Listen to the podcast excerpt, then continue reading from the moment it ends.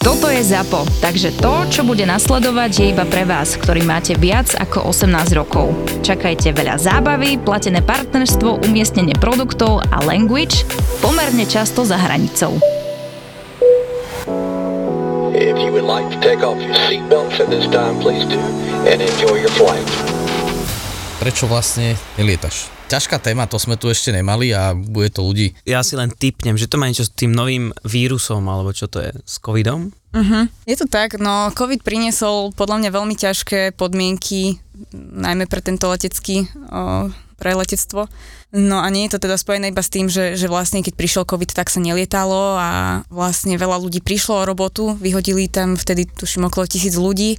No a tam už to išlo jedno s druhým. V jednej spoločnosti ako. Áno, v jednej spoločnosti, áno. A začalo sa tak nabalovať, že vlastne najprv nám čím ďalej, tým viac ubudali lety, potom vlastne tie masky, ľudia nepočúvali, ľudia robili naprieky, vlastne tam bol ten stresový faktor z letov. Dokonca nás ľudia napádali kvôli tomu, keď sme im povedali, že by mali nosiť masky. Viem, že kolegu takto udral jeden pasažier do brucha.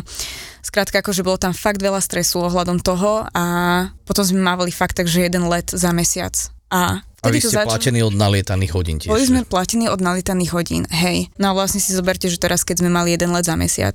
Tak si nemala vlastne výplatu. Hej, a ďalšia vec bola, že my sme boli tiež platení z toho, čo sme predali na palube, hej. Že vlastne sa tak nejako rozdielovalo. A či už to bolo jedlo, alebo parfémy, čokoľvek. A si zober, že teraz ľudia prestali lietať a namiesto 230 ľudí bolo na palube 7, ktorí si nekúpili jedlo, lebo sa báli dať si dole rúško, alebo sa báli toho, že je nejaká infekcia, hej. Čiže sme nemali nič ani z toho predaja, nemali sme nič proste z tých nalietaných vecí a začínala som pociťovať také tie príznaky prvé úzkosti. Mňa začala boleť chrbtica a myslela som si, že teda mám niečo s chrbticou, tak som išla hneď k doktorke. Tá mi povedala, že chrbticu mám v poriadku, on sa mi začalo tak horšie spávať, budila som sa v noci celá taká dopotená, zle sny som mávala, nechápala som proste, že s čím to má súvisť, že veď som v pohode, ja som to vôbec nevnímala. No a jedného dňa som dostala úzkostný záchvat, to bol môj prvý a vtedy ma objavil môj brat doma, lebo my sme boli susedia, vo Viedni sme bývali spoločne a mal kľúče od môjho bytu. Ja som sa akurát chystala do roboty vtedy a dostala som tento úzkostný záchvat a bolo to akože katastrofálne, že som sa malovala, nevedela som sa dokončiť pri tom malovaní, že vlastne celá som bola uplakaná, zadýchaná, bublinky z nosa mi išli, jak malé deti, keď plačú. A nevedela som teda, že čo robiť, tak brat zavolal do roboty, že nikam nejdem a zobral ma k doktorke. No ona mi vtedy prvýkrát dala voľno, že si mám oddychnúť a že to bude fajn. Vtedy som sa oboznámila s týmito vecami, že existujú takéto, že duševné nejaké psychické choroby, ako úzkostné záchvaty a tak. A začala som si o tom viacej študovať. No lenže nezlepšovala sa situácia v letectve, nezlepšovala sa situácia s lietaním, s ničím. A vlastne čo sa stalo bolo, že mi tie úzkostné záchvaty prerastli v depresiu a v panické ataky. Čo už bolo trošku akože na inej vlne, že to už bolo naozaj dosť zlé, ten môj psychický stav a najväčší hrot bol, že vlastne jedného dňa som už bola úplne vyšťavená z toho.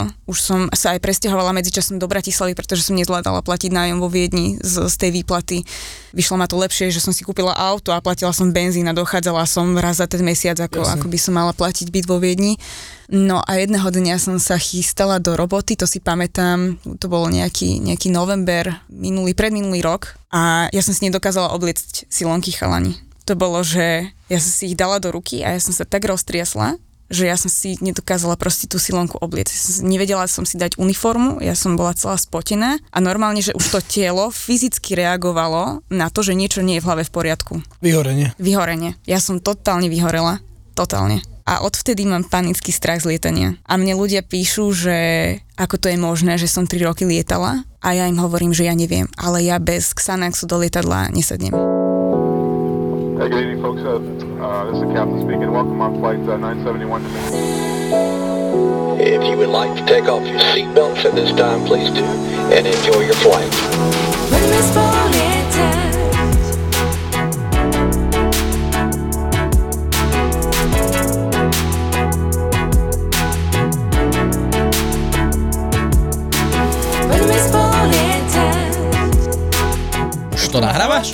Aj? Čo zopýtal vôbec. Super, a zase ticho, že? Ale tentokrát sme si dole nič nerozprávali, žiadne storky, lebo my väčšinou si rozpovieme dole, Lukáš tam s nami stojí a potom dojme hore a tu je ticho. A mne sa vybrali práve hodinky, ty kokos. Aspoň to zvonil. Máš ich v tichom režime, definitívne. Ne, mal som 5%, ak som bol na bicykli, som si ich pustil. Maťko. Dobrý deň, konečne som sa prišiel a ja sem pozrieť. Vidíme, jak vyzeráš. Kedy si tu bol naposledy? Môže to byť aj mesiac, nie? Mesiac aj volačo. Asi. No s Filipom som tu nebol podľa mňa v tomto roku ešte ani raz. Nie, raz asi, hej. A chceme privítať aj našu hostku dneska, ktorá... Ty sa nám vlastne ozvala tak nejak sama, potom sme to nejak doklepali, že prídeš k nám, že? Hej, no, akože mne to prišlo zaujímavé, ja už som vás dlhšie sledovala, počúvala, tak som si povedala, že prečo nie, zdieľať s vami nejaké príhody. Takže máme tu Janku. Maťko, a ty máš čo nové? Ja mám nové takzvaný Crew Mentor. O čo to ide? Oslovili ma na to kolega, ktorý to založil, Španiel. A ide o to vlastne, že snažíme sa pomôcť ľuďom, respektíve sa snažia pomôcť ľuďom a takzvanou takou formou coachingu.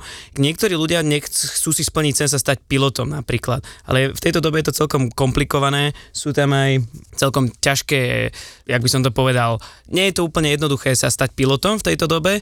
Urobíš si výcvik, ale čo potom? A práve tento Crew Mentor, počkaj, normálne mi tu je teplo, že? Strašne teplo tu je. Tak práve tento Crew Mentor ide o to, že čo sme založili, snažíme sa podporiť náš simulátor, pri tom simulátor centrum, aby sme mohli ponúknuť ľuďom nie za veľké peniaze, nejaký tzv. Pomoc na prípravu na dopravného pilota, ale takisto aj pre letušky to je a dokonca aj pre inžinierov. Znamená, že sú to dvaja koučovia tam, ktorý jednoducho povie, že čo ty máš akú predstavu a tento celý projekt začína od CVčka.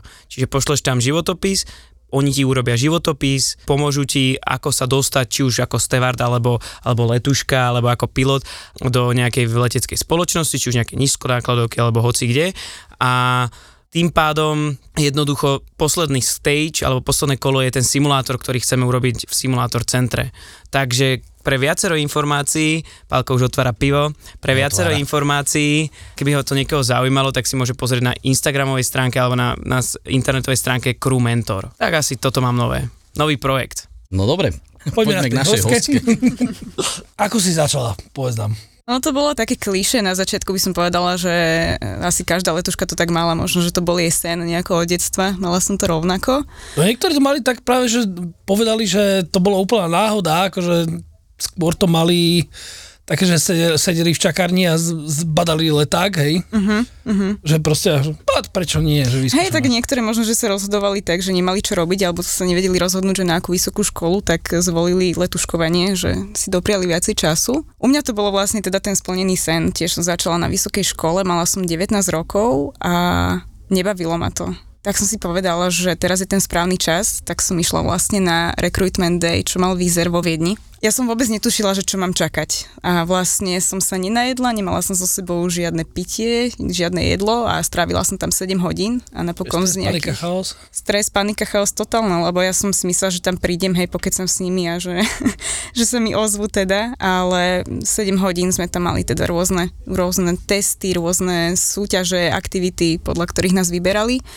No a teda bolo nás tam okolo 100 a vybrali mňa a moju kamošku, ktorá bola so mnou najlepšia kamoška celé 3 roky, čo som pracovala. Tak to je super, a to si tam aj také, jak ja som to volal, také psychologické testy, že sa na teba pozerajú psychológovia a ste sa tam hrali nejakú hru, viacerí, že ja som sa cítil jak zviera v zoologické záhrade, niekedy, aspoň tak sme to mali my. Hej, bolo to také niečo podobné, bolo to veľmi zvláštne, mali sme tam viacero kôl a teda boli tam také dve ženy, ktoré nás sledovali a mala som pocit, že sa dosť vyžívajú v tom, ako tam my straglujeme s nejakými vecami, že? Určite, to áno. A vlastne dávali nám tam rôzne veci, že mali sme najprv po anglicky sa predstavovať pred všetkými, hej, potom tam bola nejaká hra, kedy sme mali simulovanú situáciu. Áno, presne. Trebárs je tá mamička na emergency exite s dieťaťom, hej, a mám ju presadiť. No a ja som si myslela, že aké to bude easy, nie, že tam prídem za ňou, teda tú mamičku simulovala tá pani, čo robila ten rozhovor. No a ja som za ňou prišla, že madam, že veľmi by som vás pekne chcela poprosiť, že presadiť a tak. No ona začala po mne vrieskať. Ona začala vrieskať, začala tam rukami rozhadzovať, proste totálny extrém, hej. Ja som sa spotila, zalapala som po dýchu, že teraz čo mám robiť a vlastne som tam bola najdlhšie zo všetkých, 20 minút som to riešila. Netušila som ako, hej, lebo však bez skúsenosti 19-ročná, bez sebavedomia, no ale asi dobre teda, keď ma zobrali. A nakoniec si ju presadila? Hej, presadila som ju, ale nejaké odškodné tam bolo, tuším, že som tam potom akože hrala aj to, že nejakú manažérku volám, že nech mi príde pomôcť, akože seniorku. Takže buď si presadila, alebo naletíme vybavené. My sme to moja kolegyňa to teraz vyriešila úplne úžasne, a moja posledná linka, pretože som sa do Bratislavy tiež sa potrebovala presadiť. A bola veľmi, ako ja tu kolegyňa je úplne úžasná, tiež okolo 22 ročná, fakt, že super.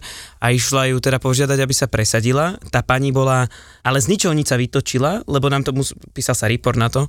A jak sa postavila a vrieskala tam, tak proste ju vyplo a padla na zem. Takže ako, bolo to plus aj medikál k tomu, ale... Ale ako, toto je podľa mňa vysnívaná situácia každej letušky, lebo vlastne to nemusí riešiť, vieš, sa to vyrieši samo. A sa, že ti odpadne a máš pokoj. Áno, akože nebolo mi to vtipné, samozrejme, že to bral seriózne, ako všetko, že áno, ale bolo to zaujímavé. Keď mi to opisovala, museli sme podpísať ten report, tak až som nechápala. Potom ho nakoplo asi o 2-3 minúty, takže nič vážne to predpokladám nebolo.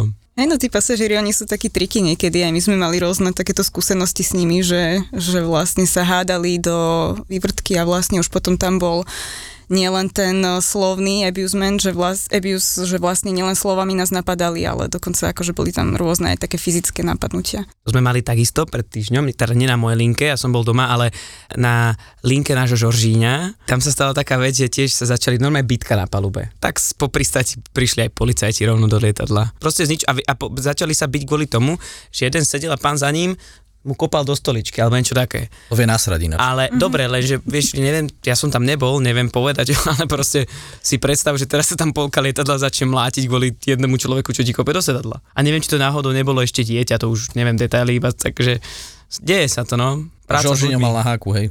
To bolo konkrétne Žoržinového...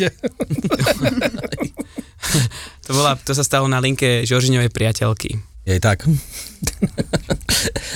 Ale ty si mala nejaký prípad aj taký, kde už sa aj hádzali nejaké veci, nie?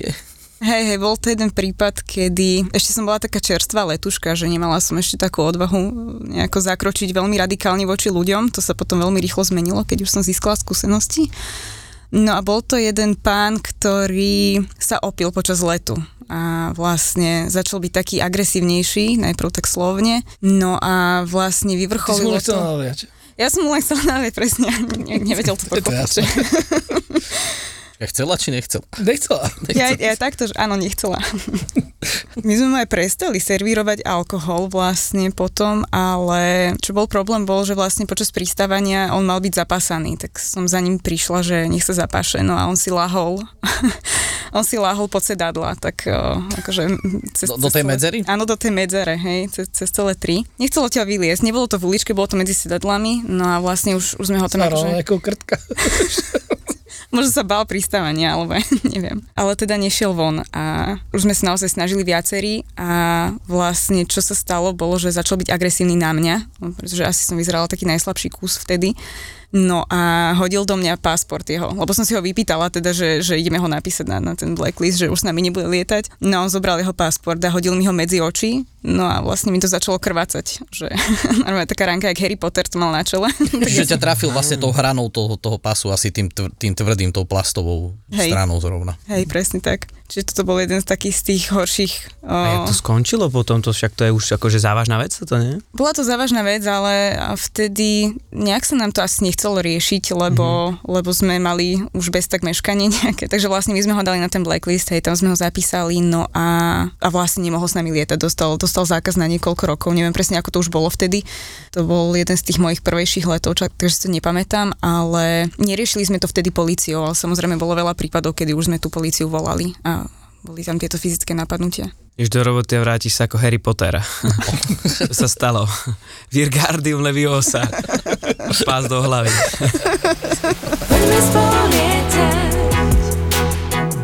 My tu máme takú rubriku už naše záchody. stále niečo, že? No áno. So záchodami, ja som sa ťa chcel pýtať, či máš aj ty nejakú takú... Holnovú story. Takú, no. Nehovor to tak sproste, hovorí sa fekálna. Dobre. Fekálna. Tak ale ono to tam vždycky skončí, lebo tam má v podstate každý, kto lieta, tam má nejaký... Strašne vulgárny ten Palo. Ono je to vulgárne, ale tak to povedala moja kamarátka kedysi, aj to veľká pravda, že hovná sú vďačná téma, pretože každý ich pozná, každý s nimi má nejakú skúsenosť a každý vie o nich niečo povedať, takže... Toto je aké dobre ináč. Ináč perfektná. To si povedala perfektne. Práve si prerobila celú definíciu tejto rubriky. My sme vždycky hovorili s chami o hovne a o sexe sa dá vždycky baviť a myslím si, že vždy si vieme nájsť nejakú spoločnú tému. Máme tu v tých bodoch, čo nám Janka poslala oboje, takže... Áno, áno. Ale tak poďme k tým záchodom. A potom sa ťa opýtame, že tiež mi Paolo spomínal, že ako si na tom s orálnym sexom. Teda myslím ako... Ty si výborný, Maťko. Ako zážitky z toho. Zážitky z môjho orálneho sexu. Maťo, buď ticho, lebo čím viac rozprávaš, tým to zhoršuješ. Nie no, ja idem chronologicky. Poďme k tým fekáliam teda. Radšej nech to zachránime. No tak neviem, taká asi storka, ktorá mi asi tak najviac utkvela v pamäti, bola z letu Tel Aviv-Viedeň, alebo Viedeň-Tel Aviv, neviem už presne, ktorý smer to bol. No ale tieto lety boli vždycky také plné všelijakých fekálnych zážitkov. No a teda jeden taký najvážnejší bol, keď vlastne bolo totálne vybukované lietadlo, strašne veľa ľudí, proste babetka všade. Obrovský hluk, obrovský bordel, proste špína všade, no a strašne dlhý rad na záchod tam bol. Tak a ľudia sa tam nevedeli dostať a nechceli a otáčali sa pred tým záchodom, tak som sa chcela tak pozrieť, že čo je tam zle. No a vlastne ja som odomkla ten záchod, nikto nebol vo vnútri, on asi sa to niekto naučil zamykať zvonka, alebo ja fakt neviem, že čo. A však to nie je až také ťažké to zamknúť zvonka. Akože nie, ale tak väčšinou to ľudia nevedia ani otvoriť dvere, vieš, to je, že... Technické zdatnosti a dá sa to. Ja som to nevedel do minulého roka, ale je tam od roku 2018. Takže nesmej sa, Pálko. A otvorila si? Otvorila som dvere, no a vlastne tam ma čakalo tak nepríjemné prekvapenie hnedej farby vlastne, ktoré bolo rozotreté všade po potlahe, po stenách, po umývadle, po... No skrátka akože úplne, že všade, kde to mohlo byť. Tak to bolo. Ja by som chcel vidieť toho, čo to spravili, ako odtiaľ vychádza. V Tel Avive je to úplne normálne. My sme tam takisto lietali. Úplne akože taká jedna z tých štandardov, nie? Tak ako... Hej, v podstate, akože mali sme viacero takýchto zážitkov, no. Toto bol fakt, že extrém, že vlastne všade, totálne, že všade. Ale ináč väčšinou ľudia to dávajú, akože tieto storky na ten Tel Aviv, lebo však aj Tomáš, keď tu bol, tak hovoril, že to je úplná katastrofa. Vždycky Tel Aviv bola taká vďačná destinácia, alebo respektíve departure. Uh-huh. A bol tam aj nejaký obrázok z toho nakreslený? Alebo to bolo čisto len maskovanie? Ešte nevšimla som si, to bolo to také, že také v sekunde, že som otvorila tie dvere, zbadala som, že tam je takéto prekvapenie a v momente ma naplo, tak som zatvorila dvere a vlastne riešili sme to potom s kolegyňami, že čo budeme robiť. Čiže nemáš to umelecké cítenie, že by si to pozeral, či to chcelo byť nejaký odkaz, alebo... Vieš čo, akože mám umelecké cítenie, ale zrovna v tomto odvetví umenia som taká dosť, vieš. Okay. A čo ste to zamkli potom? Hotovo? Zamkli sme, pretože to bolo na nevydržanie, teda neviem, kto by išiel na ten záchod, ale myslím si, že asi nikto normálny. Klinery s vápkou. No, jedine, takže zostali dva funkčné záchody, no a viete si asi predstaviť, ako to vyzeralo po zvyšok letu, keď boli tri funkčné tie záchody, tak tam boli bez tak rady, že proste cez celé lietadlo. Jasne, a ty si lietala 737? Nie, my sme mali Airbusy 320 a 321. Ja Wizz Air, však... To vôbec nevadí. Pardon. Aj majster tesár sa utne. OK. Hej, no a tie 320 jednotky, čo sme mali tie NEA, tak tie boli ešte super v tom, že vlastne mali polovičnú kuchynku. A tu už lietal NEO. Hej, NEO som lietala. Dobre. A tam sme mali tie sedačky proste na záchodoch, čiže ešte keď náhodou trafila letuška taký ten smradlavý dobrý záchod a vybrala si na ňom sedačku, tak to bolo veľmi príjemné pristávanie a vzlietanie. Fakt tam boli sedačky na záchodoch? Áno, namontované.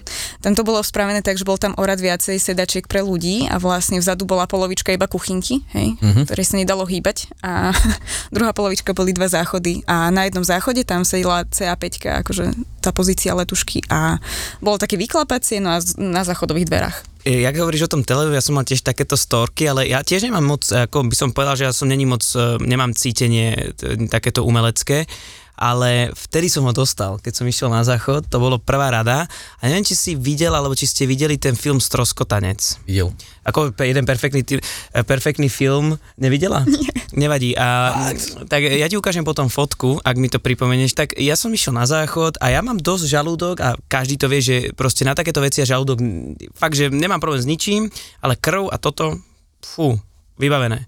A ja som išiel a ja som rozmýšľal, že keď som to videl, že či Tom Hanks s nami letel na palube, ale my sme mali proste, Tom Hanks mal loptu, teda v tom filme Stroskotal na ostrove. Wilson loptu. Ja však to som videla, jasné. No a ja som mal takúto otlačku na záchode, presne na tej stene, tiež to bol, som sa pozeral, Wilson. Takú hnedú, no Wilson. Nebolo to, zjavne to od krvi nebolo, jak to bolo v jeho prípade, ale proste fakt to bolo výborné, ako dosť dobre to bolo, ale tiež sme zamkli ten záchod a bol to predný, to bolo na tom celkom také dosť nepríjemné. No hlavne pre pilotov to muselo byť príjemné, ktorí akože si takto odskočili počas letu a museli ísť dozadu celou cestou, to je také. Hlavne keď ho preženie, že teraz musí vybehnúť z kabíny a vidíš pilota, ako uteká cez celú uličku, vieš, dozadu. Ale tí pasažieri majú asi trošku strás. K tomuto ti vie možno niečo povedal, bo jeden kamoš mal takú príhodu v Bratislave v jednej krčme, keď išiel na záchod a uvidel tohoto Wilsona na stene a pomyslel si, že čo za hovado tu predo mnou bolo a potom naraz zistil, že tam není papier. Aha. Tak vedľa neho bol druhý Wilson. Nie, volal na mobil, že doneste mi hajzlák. Dobre, poďme radšej z týchto už. Tak jak sme hovorili, záchody a ten orálny sex, nejaké zážitky? No ja osobne nemám, hej, z lietadla. S orálnym sexom žiaden zážitok, ale moji pasažíri majú. Dúfam, že si to ešte pamätajú, lebo to bolo veľmi výnimočné. Bolo to počas takého večerného letu a vlastne všade tma, hej, zhasnuté. Neviem, či to nebol aj taký dlhší let, tuším, že Tenerife nejaké 5-hodinové alebo dáčo, tak už sa tam asi nudili alebo čo. No a vlastne, ak sme tam mali tie sedačky vedľa seba 3, tak sedela že žena v uličke, medzi nimi také dieťa malé a muž pri okne. No a boli zakrytí dekou. No a ja som ich nevidela, ale kolegyňa tak prechádzala, lebo však máme ten kabinček a vlastne ona prišla, že niečo divné som videla. Tak sme sa pýtali, že čo? No a vlastne ona nám hovorila, že tam bola taká tá dejka rozprestretá. No. Tak vlastne tá žena bola naklonená cez to dieťa, ktoré sedelo v strede. To dieťa spalo, chvála Pánu Bohu, hej. A vlastne vykonávala tento orálny sex na jej manželovi, alebo priateľovi, tak alebo nejakom druhovi. Hej. To je husté s tým detskom strede. Mm-hmm. Je to husté, no ale aj tí pasažieri okolo, že vlastne, ja som bola veľmi šokovaná, že vlastne majú na to kúraž robiť to. Ešte k tomu v takom malom lietadle. Akože. Čo ste urobili potom? Že dáme deku preč. A tak keď musíš, tak musíš, vieš, ako na druhej strane, ale keď to máš dieťa, to asi není úplne. A ešte, no, to asi není moc úplne. Už že akože fakt, že musíš. Ako on, že toto už je podľa mňa cez čiaru, keď je tam to, ešte dobre, že to tam robili, ale s tým detskom v strede, tak to je vrchol. No veď to, že vlastne to dieťa, akože ono spalo, ale nikdy nevieš, kedy sa zobudí a čo uvidíš, môže mať z toho traumu na celý život. No a vlastne čo sme robili bolo, že sme to nejako tak prediskutovali v kuchynke v zadnej, sme tak rozmýšľali, že čo spravíme. No a teda kolegyňa prišla a povedala, že by to nemuseli. Si predstavila stopla? Neviem, či... Či poklepala po deke? Asi, alebo neviem, že či to nebolo tak, že ona sa len tadiaľ prešla, že nejak sa k ním zohla, alebo čo, ale... Aby ich vystrašila. Aby ich vystrašila, aby si to uvedomili, že vlastne dačo robia zle. A neviem, ako to bolo presne, tak ja som to sledovala, tak z toho prítmia zo zadnej kuchynky. Voda sa dá vyliať, víš, keď ideš okolo. Horúca, hej. Tak to je sila. Trafíš to dieťa, ktoré ako za to nemôže, vieš. A to sú veci, ktoré by som si v živote že sú vôbec reálne. No. A už toto už je ďalšia príroda. Pamätáš, keď sme tu mali stevardku z Emirates? Áno. To isté. No. Ľudia to robia akože a robia to aj za bieleho dňa, že vlastne tiež sme takto zo párkrát našli, že použité kondomy po ranných letoch, čo sme začínali ráno o 4:00, o 5:00, hej, to už sa rozvidnievalo. Ako na mieste alebo na veckách? Na mieste, na sedačke. A to si neviem to potom predstaviť. No, to museli byť tam, kde máš ten more legroom, vieš. Akože, alebo potom v poslednej rade, vieš. No bolo to takto niekde medzi tými poslednými, ale aj tak si to neviem predstaviť, že bielý deň a že ľudia okolo teba, že čo? Ale zase, keď má priateľku malú, vieš, moc nebude vyskakovať hlava, vieš, medzi sedačky. Alebo je to taký typ zajaca, vieš, pichne a zdochne. Či včeličky, pardon, včeličky, no. Pík na umže. Niečo medzi Indiana Jones 5 a Rýchlo a zbesilo 10. To je Okolo sveta 6. Kniha o prvej slovenskej úspešnej expedícii z pobrežia Antarktídy na južný pól. 1047 km, 47 dní pri teplote až minus 40 Celzia. V knihe sa dozvieš, ako sa bojuje s nástrahmi najchladnejšieho kontinentu. Kniha cestovateľa a dobrodruha Martina Navrátila. Okolo sveta 6. Polovičná kuchynka je, že čo, keď si predstavíme tú štandardnú normálnu geliaktabe, čo tam chýbalo? Jedna stena, že končilo to sedadlami, alebo... Predstav si normálne, že vchádzaš z uličky a normálne vchádzaš do toho veľkého priestoru, kde by si za normálnych okolností našiel celú kuchynku.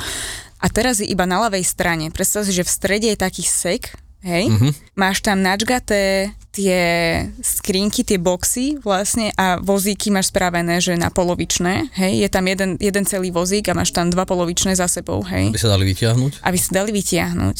A potom tam máš 3 rady boxov za sebou, hej, čiže keď sa chceš dostať k nejakému boxu, treba, že máš Pringlesky niekde v boxe a máš ho, že úplne vzadu, tak musíš sa načiahnuť na špičky, vybrať prvý box, vybrať druhý box, vybrať Pringlesky z toho tretieho, potom dať naspäť druhý, prvý, zalečovať to, hej, a vlastne ísť s tým na servis. Čiže oni to akože tak spravili na tú polovicu a dali ich viacero za sebou, aby to... Ja sa bavím o tej zadnej gely?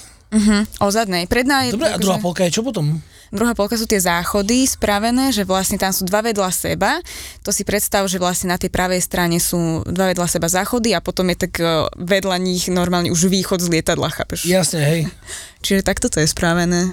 Je to také veľmi zvláštne a hlavne veľmi malé a väčšinou sa tie 321-ky NEA používali na dlhé lety, hej? Lebo však oni majú dlhší ten dojazd. Dolet. No a tým pádom, že keď sme tam leteli treba až tých 5 hodín v tejto polovičnej kuchynke, tak to bol masaker. To bol masaker, lebo sa tam nedalo nikde sadnúť a keď si chcel sedieť na jump seate, hej, na tej pravej strane, tak si nemohol, lebo ľudia chodili na záchod. Nezmestili sa. Čiže... Vidíš, Maťko, to je prečo hovorím furt, if it's not Boeing, I'm not going. Presne tak. Ja mám len problém s krížami kvôli tomu, ale ináč to povede, nestežujem sa vôbec. Jak Juro, teraz som ho stretol prvý týždeň leta na Boeingu, už bol poloseknutý. Mal si pravdu, že tie stoličky sú, no musíš cvičiť, musíš robiť stretching. Sajtečne sa mu lepšie sedelo. Samozrejme, ako tie stoličky sú za trest. Aspoň pre mňa, pre moje kríže, keď letíš, jak presne ako sme sa bavili Tenerife, 5 hodín, 5,5 hodín alebo Hurgáda alebo niečo toto. A teraz potom zistíš, že ty kokos a teraz naspäť. A ďalších 5,5 hodín. No keď odsedíš 10 hodín na tej našej trestnej lavici, kolega teraz letel, mi hovoril, jeden kapitán robil safety pilota novým kadetom a povedal mi, že zostal v Hurgádu. Takže letel 5,5 hodín tam a 5 hodín naspäť na jumpseate. Uha. Ešte taká, ani nie že otázka, ale tak počasie dneska parádne, že Bratislava vytopená, krúpy, všetko, búrka jak svinia. Tam si mala tiež nejaký dobrý zážitok s búrkou. No to bolo vlastne, že leteli sme do Podgorice z Viedne a vlastne počas pristávania tam bola búrka a leteli sme cez ňu a už som akože tak bádala, že nie je všetko úplne najviac v poriadku. Ja som sedela ako CA3 alebo CA5, nepamätám si, bola to 321 klasická, takže... Prepačte, CA3, CA5...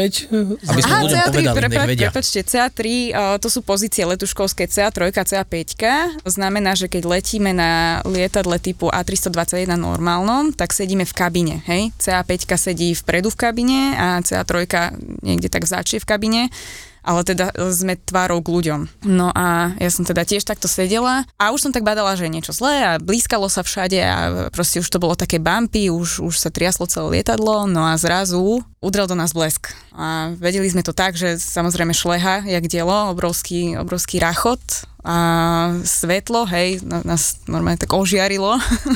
No a ľudia, čo spravili, tak samozrejme panika, stres, začali si tam držať za ruky, proste plakali, jeden pán alebo pani...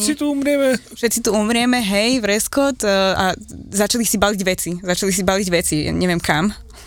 Že asi proste si myslím... Akože z tých overhead beanov? Hej, jeden pán tam sa postavil, začal si z overhead beanom, ale boli tam aj iní, ktorí akože... Odchádzam už, moc to nebaví. Hej. No, akože totálna panika, no a to, akože človek nikdy nevie, že ako zareaguje v strese. Všetci myslíme, že sme úplne že najmudrejší a potom proste príde tá situácia a zistí, že nevieš reagovať. No a nevedeli ani tí ľudia. A my sme čakali na call od kapitána, že proste ich nám povie, že či je všetko v poriadku, alebo nie je všetko v poriadku, ale proste bolo ticho. Neprichádzalo nič. A volali ste dopredu, že či oni sú v pohode? Volali sme si medzi sebou takto letušky, no a vlastne... Ale na flight deck, že či ste nevolali, že priamo im, že či sú oni v pohode? Jaj, nevolali sme, lebo sme leteli, vyzeralo, že to je v pohode, ale... Autopilot, vieš zase. Asi hej, no. A tak mali nejaký epizódu v Netflixu rozpozeranú, tak vieš ako, no tak hrom jeden. Hej, na Airbase môžu, vieš. O bože, boku. Ale by si sa divila, na Boeingu sa našeli čo. No tak boh vie, čo robili, ale nechceli sme im volať, že ich nebudeme rušiť predsa, akože keď je takto nejaká ťažká situácia, že teda nech to ukerujú bezpečne na zem.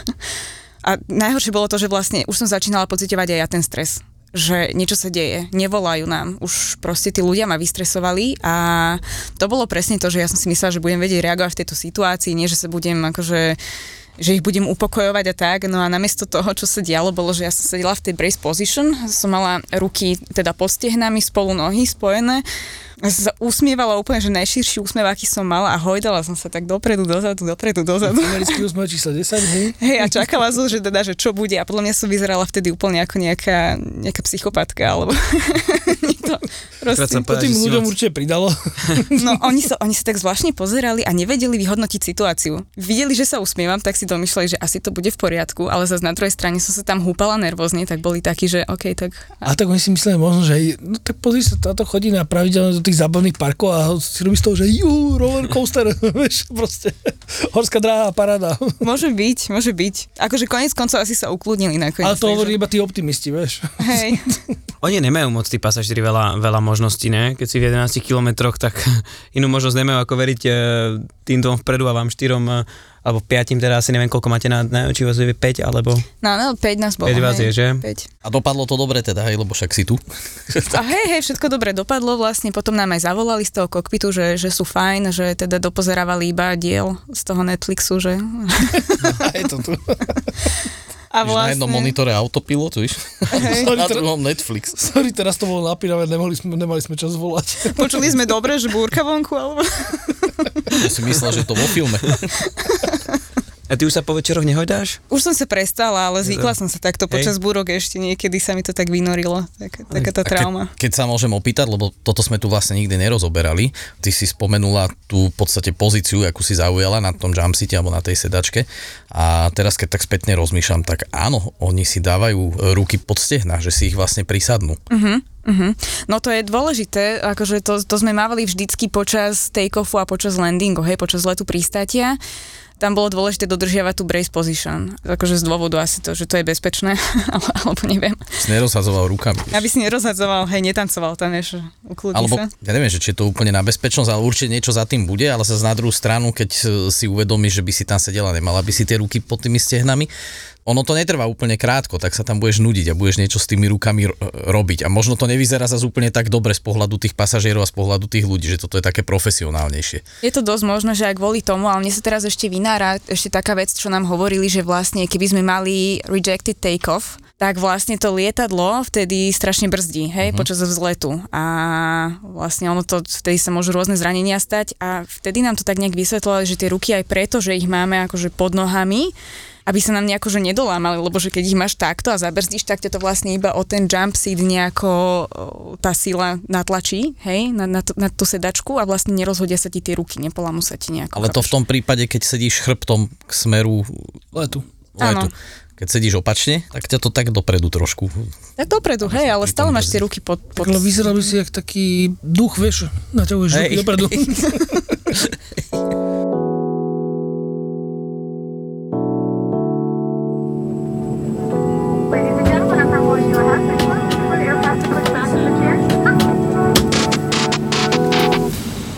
Posledný krát, keď som letela, vlastne to bol môj posledný let zo Zagrebu, som bola na takej pracovnej ceste a Ja som tam skočila bungee jumping a povedala som si, že teraz, keď už som skočila bungee, takže proste let domov dám bez Xanaxu, že už som bola naozaj odhodlaná. A sadla som si už do toho lietadla, neprišlo nič. Už sme vzlietli, stále nič neprišlo. Už sme leteli, stále nič neprišlo. Ja som objala moju kolegyňu, ktorá vedľa mňa sedela, že počuješ Veronika, ja som taká šťastná, že ja som nedostala panický atak, ja letím bez Xanaxu. Normálne som bola vysmiatá ako slniečko a o pár sekúnd som sa už iba zobudila na to, že mi klepe zubami, celá som spotená, celá sa trasiem, uplakaná. Letuška okolo mňa mi dáva obklad a kolegyňa mi dáva rozriznúť neurol, aby som sa proste ukludnila.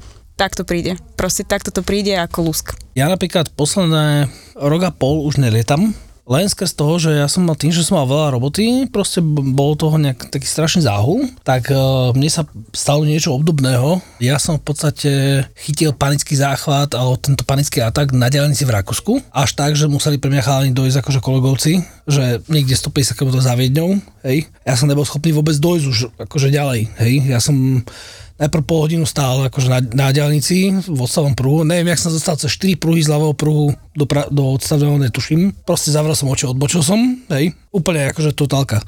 Zrazu máš pocit, že nemôžeš dýchať, máš otvorené okno, proste máš pocit, že umíraš, proste celé zle. Zastavil som, poloďku som sa prechádzal proste po odstavnom pruhu, ako fakt, nebolo mi všetko jedno. Potom som zavolal, že idem ďalej, hej, že tak niekam to pôjde ďalej, že dobre, ukludnil som sa v pohodičke. Máš aj z PPL-ka, aj keď máš tie medical, vieš, proste tie tréningy, alebo respektíve, keď sme mali aj ETP-l-ko, tak doktor Malechovský veľmi dobre vždycky vysvetloval všetky veci. A tak som sa snažil na to sústrediť, akože dal som sa do kľudu, v pohodičke, ideme ďalej, hej. 90 maximálne a po najbližšiu pumpu. Tam som zastavil, zavolal som chalán, jebem na to, chlapci, s prepačením, hovorím, dojde pre mňa, hovorím, ja to ďalej nedám, hovorím, ako nejsme 250 km ešte ísť, hej. Došli pre mňa v pohodičke. Vyzeralo to nakoniec tak, že do dnešného dňa akože diaľnica bol celkom problém u mňa, to akože autom vôbec. Keď tak po okreskách to bolo v pohode, ale ako náhle diaľnica, proste tak hlava ti furt niečo povie, že diaľnica, tu si to zažil, tu to proste nejdeš. No to je zaujímavé. Presne chápem, že ak ty hovoríš, že tebe sa to spája s lietaním, tak proste máš tým. Alebo napríklad podobne som mal, že ja mám napríklad problém, tretí schod na rebríku, u mňa je akože strop, hej, ja už ďalej nejdem. 3000 čo? Tretí schod na rebríku. Tretí schod na rebríku, ne 3000 schodov, to ani neskúšaj. Máš dobrú kondičku. To by bolo 3000 mikromilimetrov, možno, alebo maximálne. Ale napríklad tiež akože tretí schod na rebríku, v pohode. Pokiaľ nemám 2,5 promile, potom idem aj na štaty, hej, to som odvážny už, ale vyššie už proste nedám, hej. Ale do toho malého lietadla napríklad si sadnem a tam som jak ryba vo vode, hej, akože tam mi to nevadí. Čiže ono, tá psychika toho celého, a to by sme si mohli zavolať nejakého doktora k tomuto, je zaujímavo nastavená, akože... Ono sa ti to naviaže. Ja som bola teda aj u psychiatra, aj u psychológa, teda absolvovala som viacero sedení. No on mi to tak vysvetloval, že vlastne keď máš dlhodobo stres, tak ono sa ti to naviaže na jednu vec. Áno. Tieto panické ataky a vlastne bude ti to vyvolávať jedna konkrétna situácia. Alebo možno aj viac, ja neviem, ale že napríklad u mňa sa to naviazalo na toto lietanie. Hej. Jasne. A keď som vysvetľovala, že či sa bojím lietania, alebo turbulencií, alebo čoho, tak ja sa nebojím tohto. Ja sa nebojím byť v oblakoch. Proste to prostredie, že ja som v lietadle, tak to vo mne vyvoláva extrémny stres. Hej. Taký, že zomieram. Ale u teba to začalo tým covidom, že áno? Začalo mi to po covide. Ja som mala 3 covidy po sebe a vlastne po druhom covide sa mi to, akože neviem, či to môžem tomuto pripisovať, nie som si úplne istá, ale ja počula som viacero. Počul som názor od viacerých, že áno, že jedna z takých vedľajších účinkov covidu bolo práve tieto, akože tí, čo to prekonali, že mali takéto práve problémy, že tieto nejaké panické ataky alebo úzkostné stavy. Ja to len zavriem tým, že panické ataky poznám tiež, nemám ich z auta, nemám ich z lietadla, prišlo to len tak, proste z ničoho nič. Som si naraz myslel, že mám infarkt, nedalo sa mi dýchať, proste úplne totálne zle. Sanitku som si zavolal, do nemocnice ma zobrali, 3 hodiny ma tam pozorovali, nakoniec ma pustili, vysvetlili mi, že čo to bolo, ale že keď bude ma najbližšie znovu ten problém, nech si kľudne znovu zavolám, lebo že tlak na hrudi, zle dýchanie a tak ďalej, že netreba podceňovať, že radšej si zavolať, jak si nezavolať. A potom som si zavolal ešte druhýkrát a potom ja som to vyriešil pre seba takou psychohygienou a to je denne minimálne 3, ale ideálne 5 km odchodených a ideálne v lese a sám. Mám psov, ale nemôžem ich zobrať so sebou, lebo pre mňa ísť s mojím psom do lesa je stresujúci faktor, lebo mám psa, ktorý je šialený. Mm-hmm. Takže to mi nepomôže, ale keď idem sám, že buď v tichu, alebo s nejakým podcastom v ušoch, ale proste, ale vykráčam si to. Ono je viacero tých spôsobov, ako si to nastaviť pre seba, aby to bolo čo najlepšie, že proste určite ti pomôže ten šport a ten pobyt vonku a pobyť sám so sebou, lebo v podstate akože ono to teraz vyznie veľmi easy, ale je to v hlave. Ja som napríklad tiež začal, akože už som prestal robiť napríklad po večeroch, vykašľal som na to, proste hovorím, večer mám kľud, pohodička a zlepšilo sa to, hej. A zrazu sa to z ničoho nič vrátilo, akože. No, toto je to, že ty nikdy nevieš, keď sa to vráti, lebo že ja som si myslel, že sa to vyrieši tým, že prestanem lietať. Hej. A vlastne som potom do lietadla sadla po dlhej dobe a stále to tam bolo. A vlastne. Aj ako pasažier, keď si sadla, to tam bolo. No veď práve, že ako pasažier, že ja už som potom prestala lietať úplne ako letuška. Lebo no ja som mal napríklad, čo som nikdy nemal problém, bol som 10.10. v Štokholme, vrátili sme sa naspäť a 20 minút posledných bolo pre mňa akože let hrôzy, to slova do písmena, lebo som bol zadrapnutý do sedačky a akože už niekto skončí, hej, už nech pristane proste koniec, hej. Pritom let bol v pohode, akože nehádzalo to žiadne turbulencie, nič, ale proste ako... Hlava vyhodnotí proste, že si v ohrození z nejakého dôvodu. Ale pritom akože mne lietanie nerobilo problém nikdy, hej. Keď sme išli napríklad do Štokholmu, tak to bolo v pohode. No vedení mne, vieš, to je to, že ľudia to nechápu. Ľudia to nechápu, že ti príde zrazu do života takáto vec, že proste nikdy si s tým nemal problém a zrazu máš, no. Jani, najlepší let. Najlepší let? Ja si fakt neviem vybrať, lebo akože my sme tam mali strašne dobrú crew, tým, že vo Viedni sme boli ako rodina, ale... A tak ste to tam mali veselé. Mali sme to tam, akože napriek všetkým tým veciam, čo sa diali počas covidu, tak vlastne my sme sa tak držali ako ľudia. My sme boli takí zomknutí, že ja som strašne plakala, keď som odchádzala z Wizz Airu, najmä kvôli tým ľuďom. No ale možno taký let, ktorý mi tak utkvel v pamäti, bol to taká záhadná vec, to sa stalo, že vlastne leteli sme niekam do Talianska a pamätám si takú rodinku slovenskú, ktorá tam bola, taký manžel s manželkou, dve deti, hej, a viem, že dievča, tá dcéra ich, že ona vlastne veľmi chcela byť pilotkou alebo letuškou a vlastne stále sa pozerala von oknom a veľmi sa to páčilo, tak potom som im to tam vysvetľovala, čo som im tam rozprávala a proste nejak sme sa skamošili na tom lete. No a minulý rok som vlastne zistila, som sa dala dokopy s mojim priateľom a minulý rok sme boli na takej jednej svadbe a minulý rok za mnou prišla tá rodina, že my si ťa pamätáme z lietadla. A vlastne toto bolo také, že mi to odkvelo v pamäti, že vlastne mňa si ľudia pamätali z toho lietadla a že ja som si pamätala ich a že vlastne, že sme potom na seba nejako tak natrafili.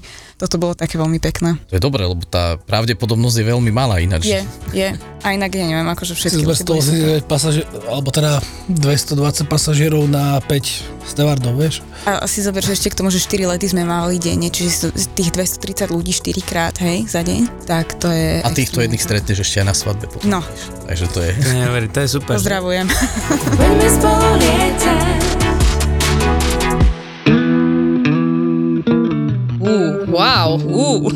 Čo je toto? Podcast o tom, ako by tento svet mohol byť o niečo lepším, krajším a spravodlivejším. Tak som z toho taká, že mrzutá. Ako teraz je. Nie, ja nie som mrzutá, ja som nahnevaná teraz. Dobre, sme o stupeň vyššie, ale ja chcem povedať, že ty si to povedala, že za rovnosť príležitosti, ale to nie je moja pointa. Moja pointa je akoby vyššia hodnota v nastavení priorit človeka a to je spravodlivosť. Podcast o hľadaní pravdy a skutočných faktov. Unudí tú diskusiu o ženách. Áno, unudí, lebo... Ahoj, Mima, mali sme ťa rady. Končíš týmto v tomto podcaste. Ďakujem veľmi pekne. Na budúce teda už bezo mňa. My sa vám ozveme. Simona hodila do koša celú tvoju prácu teraz a týždňovú. Veronika Cifrová-Ostrihoňová, Simona Bubánová a Mima Letovanec v spoločnom podcaste Žemi. Lebo viete, prečo sme žemi a nie sme ženy? No inak to sa veľa ľudí pýta. No my sme žemi, lebo že my máme k tomu čo povedať. Preto sme žemi.